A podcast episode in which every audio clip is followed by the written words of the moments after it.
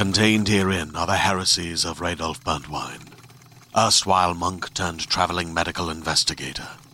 Join me as I uncover the blasphemous truth of a plague ridden world that ours is not a loving God, and we are not its favored children.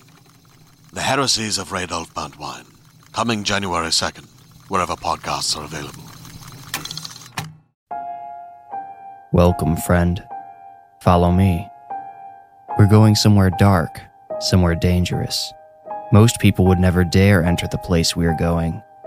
There's no telling what horrors we'll find, what terrors we'll uncover. Don't say I didn't warn you. We might discover terrible monsters lurking there. Be careful, they could follow you out, or maybe they're already inside you. Are you afraid? Good.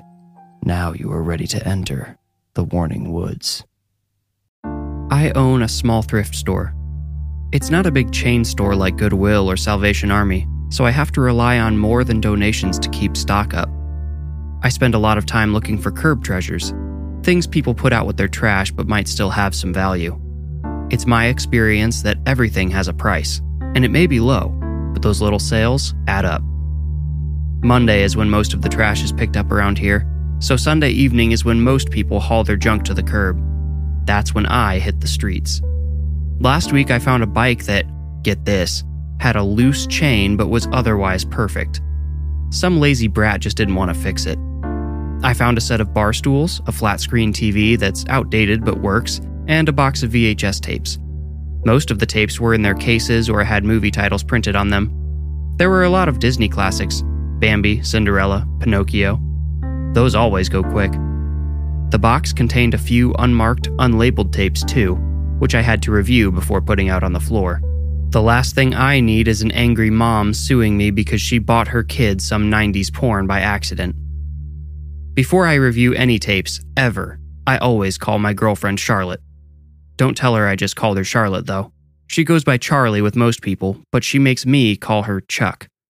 I don't know why. She just, well, I think you'd have to meet her to fully understand. Chuck is vintage, is retro.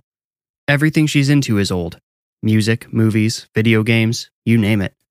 Even her clothes are vintage. Most of what she wears are concert tees she finds on eBay and old jeans she buys at my store.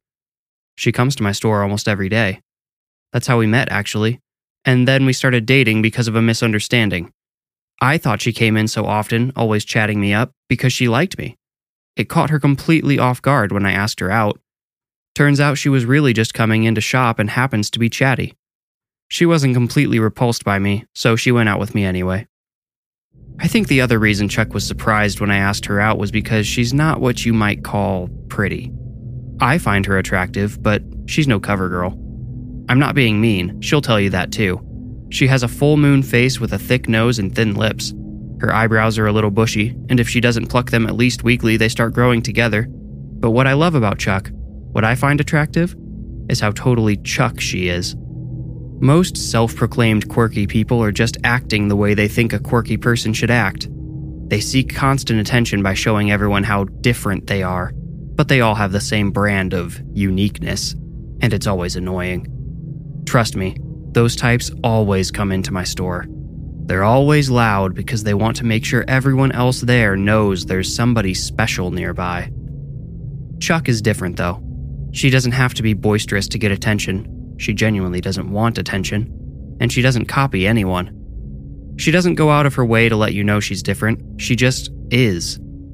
There's only one Chuck, and there will only ever be one Chuck. And that's what I love. So, last Monday night, I texted Chuck a photo of the stack of unlabeled tapes and received an instant response OMW. That means on my way, in case you don't know. By the time I finished popping some popcorn, I heard Chuck letting herself in. Where'd you find them? she asked as soon as the door closed behind her. Please tell me it was some dumpy old house. Unlike me, Chuck always crosses her fingers and wishes for vintage porn. The more ridiculous, the better. If it were up to me, I'd shut that stuff off right away. If I watch too much of those weird old videos, I start to feel like nothing can ever be sexy again. Like sex is just a big joke we all play on each other. Chuck, on the other hand, laughs and laughs. She'll store all the corny phrases the actors say and drop them on me at random times. And okay, I'll admit that can actually be pretty funny. I told Chuck, no, this box came from a decent neighborhood, sadly. Lower middle class, chain link fences instead of white picket. Don't worry though, you never know where a good creep might be living. You're telling me, did I ever tell you about the weirdo I dated from Collington Heights? No, she had not, and I didn't really want her to. Collington Heights, in case you're wondering, is one of the wealthiest subsections of this town. I avoided any more discussion of past weirdos by holding up a few tapes. Which one should we start with? We were both getting bored after about 30 minutes. Most of the tapes were of low budget TV movies. The only entertainment came from the old commercials. What's that one? Chuck asked as the pile of tapes dwindled. She pointed to a mini cassette I hadn't really paid any attention to. Ooh, a camcorder tape, I said, smiling. Do you still have that adapter? She asked. I did. I kept an adapter on hand mostly for fun. Those camcorder tapes never have anything I can sell on them, but we used to love peeking into some stranger's past together. I found my adapter, slipped the mini cassette in, and then stuck that into the VCR. The machine swallowed the tape, and black and white fuzz rained down the screen. Then the screen went blue. White letters and numbers appeared in the lower right corner. Feb 2, 1997, 0306. Ooh, three in the morning. This could be fun, Chuck said. I questioned her with my eyes. Don't you know? 3 a.m. is the witching hour. Well, I don't know what time zone this was filmed in, I said. Hmm. Chuck paused to think, then said, I don't think it matters. I think it kind of goes from time zone to time zone like the new year. I've never actually thought about that. You're welcome, I said. Just then, a giant hand appeared on screen. It pulled away a second later, revealing a middle aged, bearded guy with a big belly and overalls. He looked like the type who'd play jugs in a bluegrass band that covers 80s rock hits. He smiled at the camera and started speaking. Hi. No, that's not right. Hello. Nah, still not there. The man drew a deep breath and took a step back. He shook his arms a little, trying to relax. Hey there, I'm Ghoulie Greg, here to tell you a little bit about my ghost hunting and trapping services. Oh my god, we found a real Ghostbuster, Chuck snorted. The goofy old guy continued, apparently satisfied with this introduction. Have you ever seen static when you rub your skin across a freshly washed set of sheets in the dark? Have you ever seen a ghost? If the answer to the first question is yes and the second question is no, then rest easy. Your home is probably not haunted. People ask me what's the best way to see the ghosts, and I tell them it's static. When tiny lightning bolts flash on the sheets or when your kid rubs a balloon in their hair, ghosts just can't help themselves. They show up looking for that sweet, sweet static electricity. What is this guy on? I asked, laughing. What do you mean? He's Ghoulie Greg, Chuck chuckled. See, what I've got right here will show you what I mean, Ghoulie Greg said ominously. He lifted a towel off of something next to him that I hadn't noticed before. It looked like a crystal ball the size of a basketball, but with a smaller, black ball in the center. Ghoulie Greg reached behind the pedestal on which the ball rested and flipped a switch.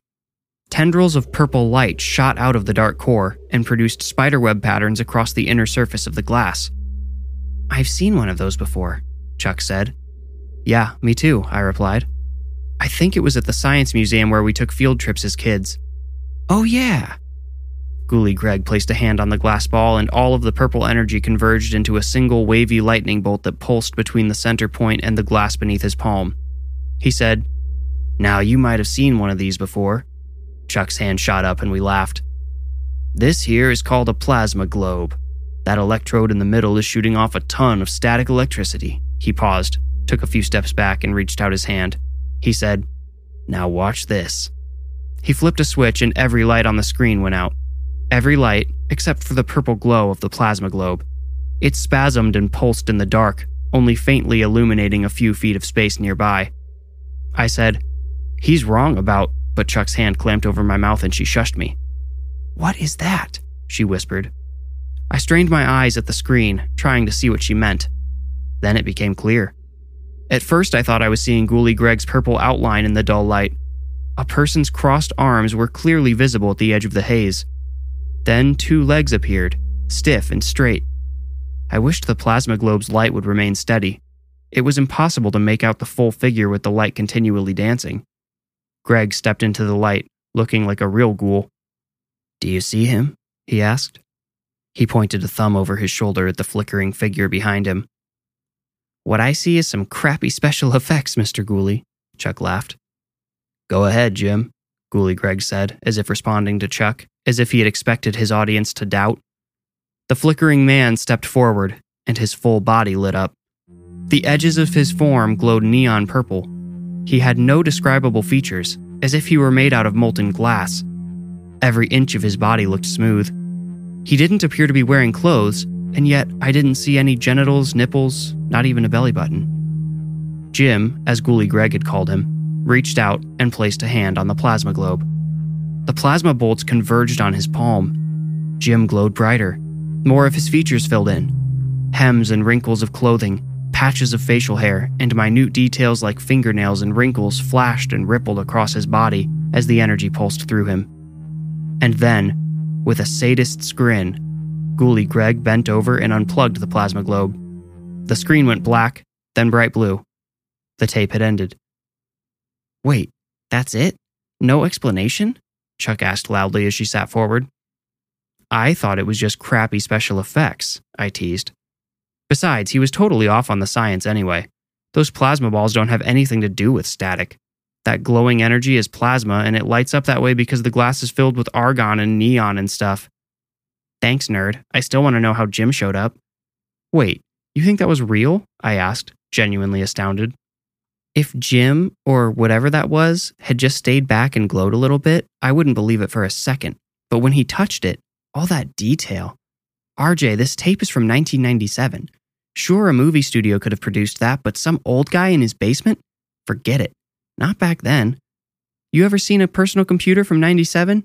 No way he did that digitally, and no way was that a camera trick. Wow, you're all in, I said. Are there any more of these? Chuck asked. Not the little camcorder tapes, no. She said, Take me there, and stared at me, deadpan. Chuck, we don't know where he filmed this. Yeah, we do. Why would this guy's camcorder tape end up in some random person's trash? He either gave it to them or he used to live in their house and they found it. She gasped suddenly and gripped my shoulder. Or he still lives there. RJ, what if we could meet Ghoulie Greg? That guy looked at least 60 and 97. He'd be, what, in his mid 80s by now, at least. What are the odds he's even still alive? What does it hurt to find out? She asked. I didn't have a satisfying answer. Okay, here's what we do. Chuck laid out her plan, which I dubiously agreed to, and we headed out to the house where I had found the tape.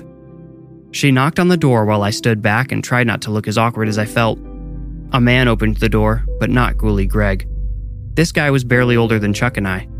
He didn't say anything, just stared at us, probably expecting some kind of sales pitch or a religious invitation. Hi, is Greg here? Chuck asked. We had agreed not to mention the tape until we could confirm Greg's presence. If the person currently living in the house didn't know him, we would drop the whole thing.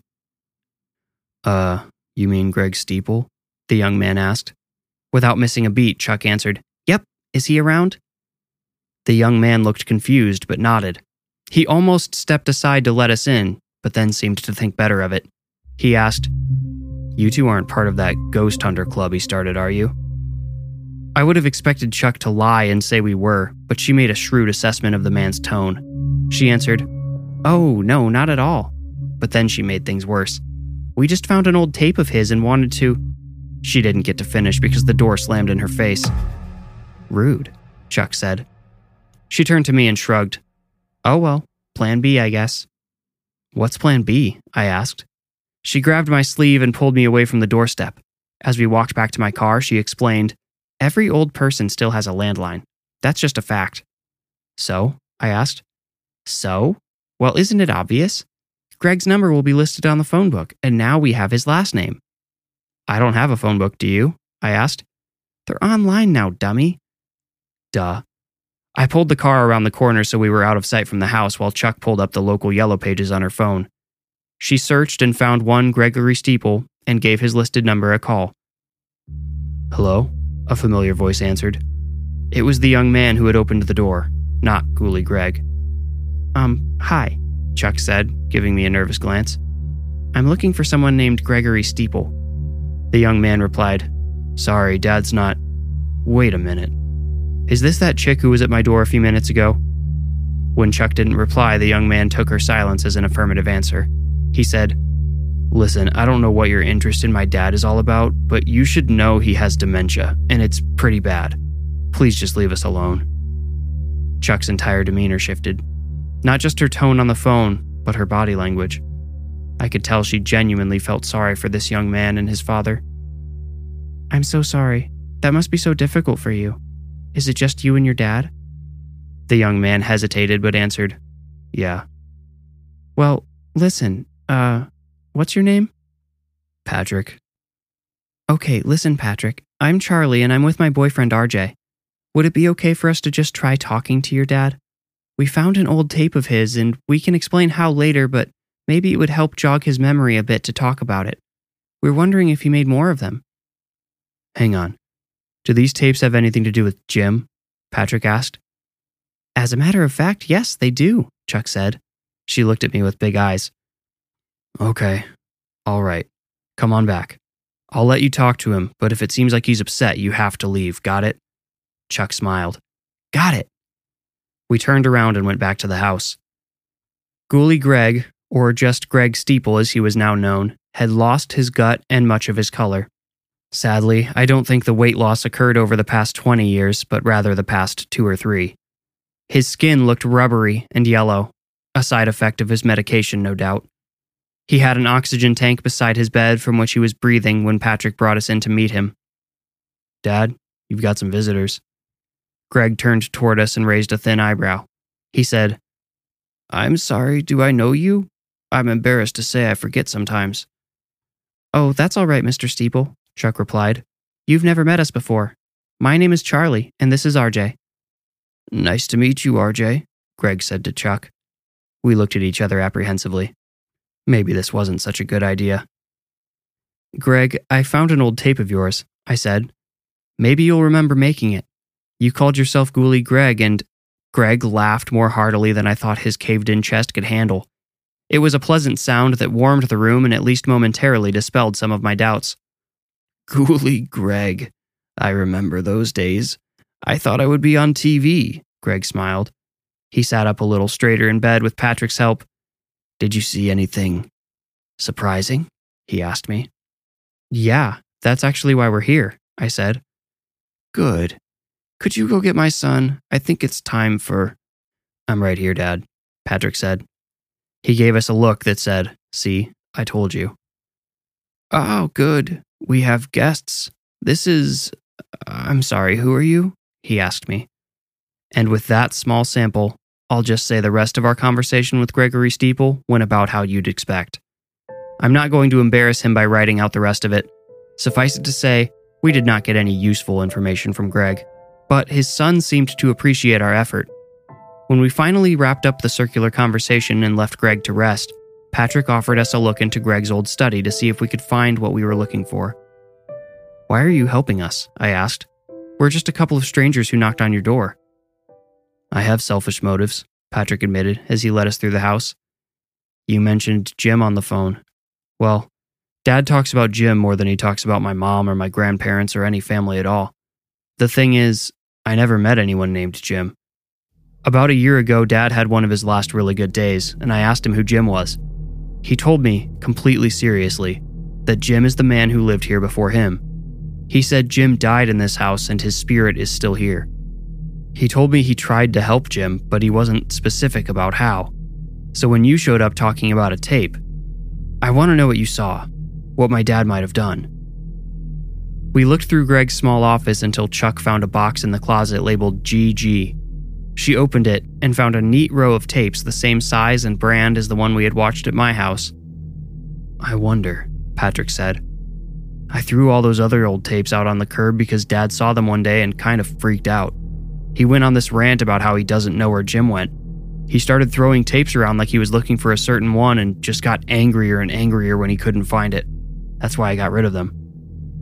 The one he wanted must have been in this box, I said. Do you have a VCR?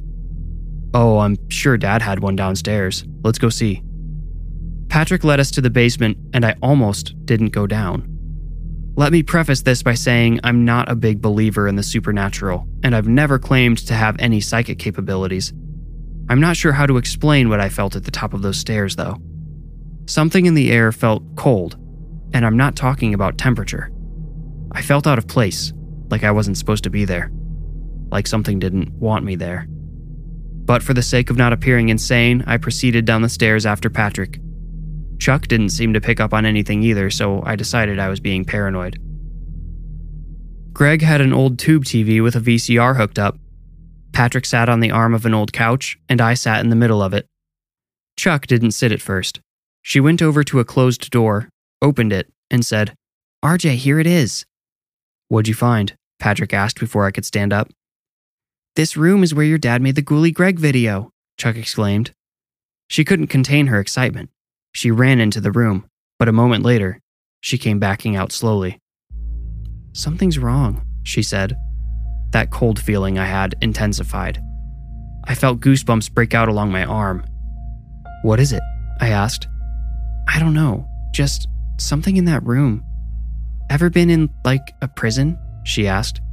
Patrick and I both shook our heads. Well, it feels sort of like that. Like there's a lot of pent up anger in there. Chuck had never claimed any sort of psychic ability either, so this revelation freaked me out. I told her to try shutting the door, which she did. Let's just check out those tapes, she said, coming back and sitting next to me. Where should we start? Patrick asked. I looked through them and picked out the most recent one. It was filmed almost a year after the one I had taken home. The tape started with a close up of Greg's hand again, which moved away to reveal a more tired version of Ghoulie Greg than the previous tape. He began. Hey, folks. It's Ghoulie. Uh, let's just go with Greg on this one. I hate to be so serious, but. He took a deep breath. I'm sorry to say I haven't been able to find Jim. He's been missing since our last video. Folks, I'd love to say I think he's moved on, but after what happened. Oh my god, pause it! Chuck suddenly shouted. She jumped up from the couch and beat Patrick to the pause button on the VCR. She mumbled to herself as she searched the button panel, then hit rewind. She went back a few seconds, then stopped to stare at the screen. Holy. Do you guys see this corner? She asked. We both shook our heads. Okay, look at this spot. She pointed to the far right corner of the room on the screen. It was the corner just behind the door Chuck had closed a minute earlier. On the screen, there was a thick shadow in that corner that almost made the door invisible. Since Greg appeared to be using some extra lighting for the camera, I hadn't thought anything of the dark shadow in the corner before. But when Chuck hit play again, I saw what had caught her eye. When Greg mentioned Jim being missing, the shadow moved like a child hiding under a blanket. The shadow was masking something, and Greg didn't seem to know it was there. The rest of the video, which we watched in total silence, was just Greg detailing the last experiment he had done with Jim. He had tried using an electrical trap of his own design to capture Jim's spirit.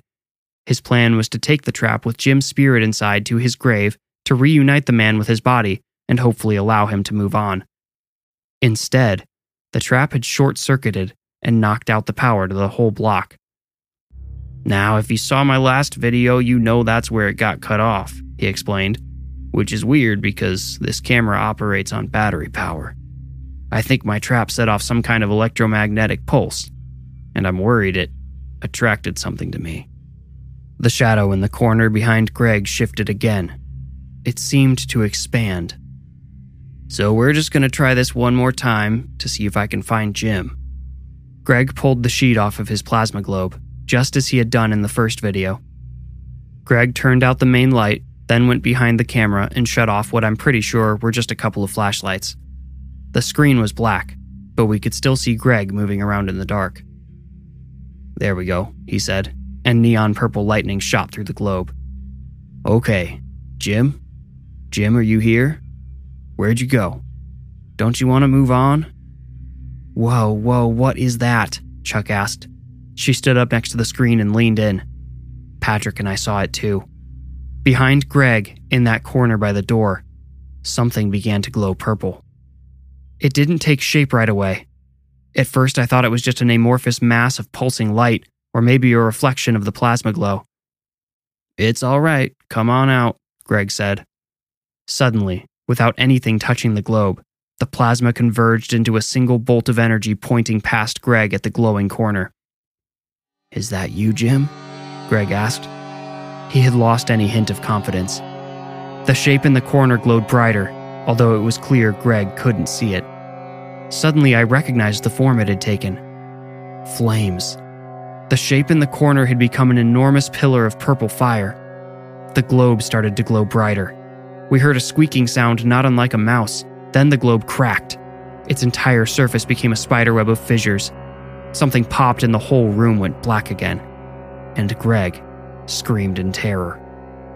The screen changed from black to blue, and the VCR automatically ejected the tape. We brought the first tape if you want to see what Jim was supposed to look like, Chuck offered. No, I don't want to see any more, Patrick said. We all stared at the closed door. I knew we were all wondering the same thing. We were wondering if what we had seen still lay behind it. It's not Jim. We all jumped at the sound of the voice behind us. We spun around and saw Greg standing there, pale and thin as a ghost. Dad, how did you get down here? Patrick exclaimed. He ran around the couch to assist his father. Did you hear him come down the stairs? Chuck asked me. I shook my head. Impossibly, the old man had come down without making a sound. Don't go in that room, Greg said. He pointed to the closed door. I brought something here. Something. Something. Greg's head snapped back, and all of the air in his lungs left in an exaggerated moan that continued for almost 30 seconds. Patrick picked Greg up and laid him on the couch. Chuck and I stood back. When Greg's exhalation finally went silent, he remained still. He wasn't breathing. Dad? Patrick asked, putting a hand on his chest. The door to Greg's studio burst open as if forced by a heavy wind. At the same time, Greg's eyes opened. They were rolled back, showing only the whites. His back arched and his head turned toward us. He was smiling. In a high, breathy voice, Greg said, Jim was never here. I can't explain how, but we all knew it wasn't actually Greg speaking. Dad? I grabbed Patrick's shoulders. We should go, I said. Patrick just kept staring at his father. I said, I mean, all of us, we all need to. Greg lowered his back again and slowly reached out his hand for Patrick. Patrick took the hand in his own, and Greg immediately tried to crush it. Gah! Patrick grunted as he tried to pull away. I could hear the bones in his hand snapping. Chuck and I acted together, each grabbing one of Patrick's shoulders and tugging him away. Greg's grip was impossibly strong. I don't think he had ever been that strong before, even when he was young and healthy.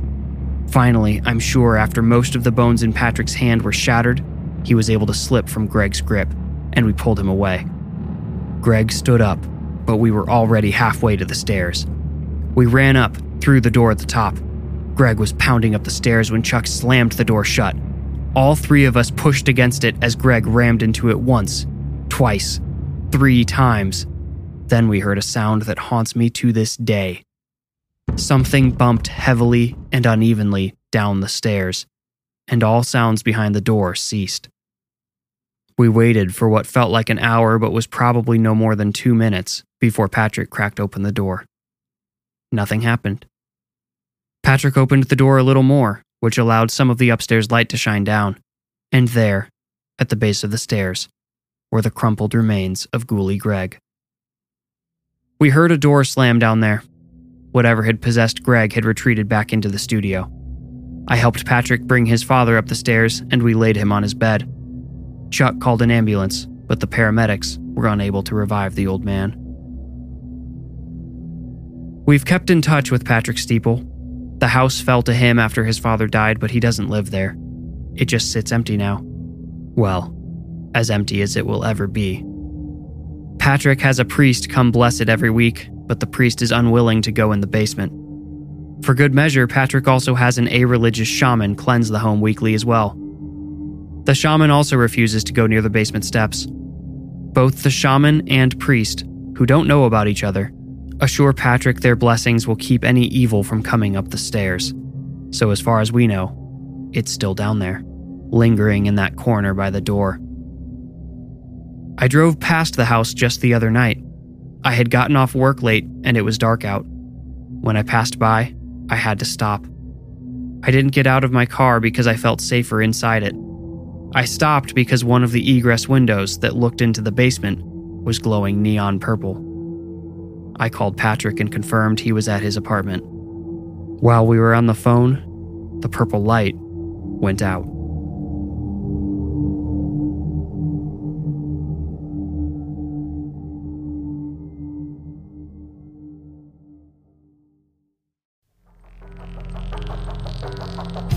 You made it out.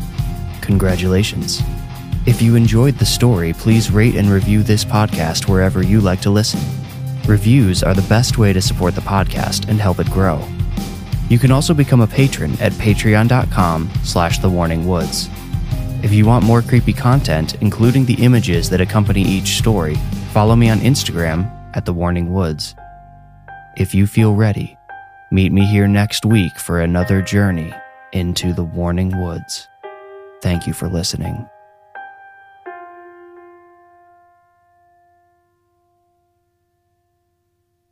Greetings, adventurers. Today we're excited to introduce you to a new story Dark Dice, a horror podcast that blurs the line between actual play and audio drama, where the story is determined by the roll of the dice. Six adventurers embark on a journey into the ruinous domain of the Nameless God. They will never be the same again.